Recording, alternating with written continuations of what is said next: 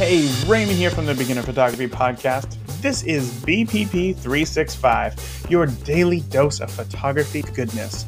It's What's Your Why Wednesday, where I hear from you why you photograph the things that you love. So let's get into it. What up, Beginner Photography Podcast? This is Anthony from Vancouver, Washington, and I've been taking photographs for about a year now, ever since I finished studying for my boards and had a lot of free time on my hands.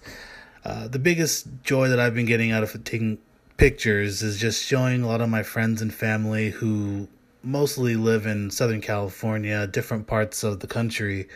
Since I've moved from, you know, Central California to Santa Fe, New Mexico to now Washington State, uh, it gives them an opportunity to see different parts of the country and hopefully they want to go visit and come visit me wherever I am. And, you know, the, the podcast group has definitely, uh, helped foster that passion and I believe I've gotten a lot better from it. So I want to say thanks Raymond and thanks for hosting all the the podcasts.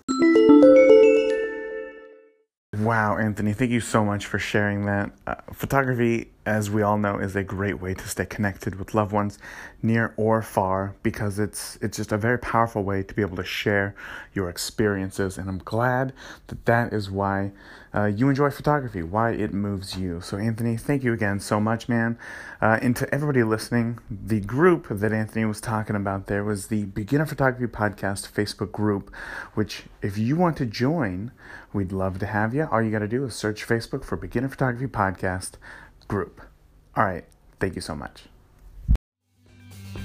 Guess what? It's your turn. That's right. I want to hear your why. Why are you passionate about learning photography? To call into the show and share why photography is so important to you, just download the Anchor app for iOS and Android. There, you can leave BPP365 a voicemail, and I will share your story right here on the show. That's it for today. I will talk to you tomorrow.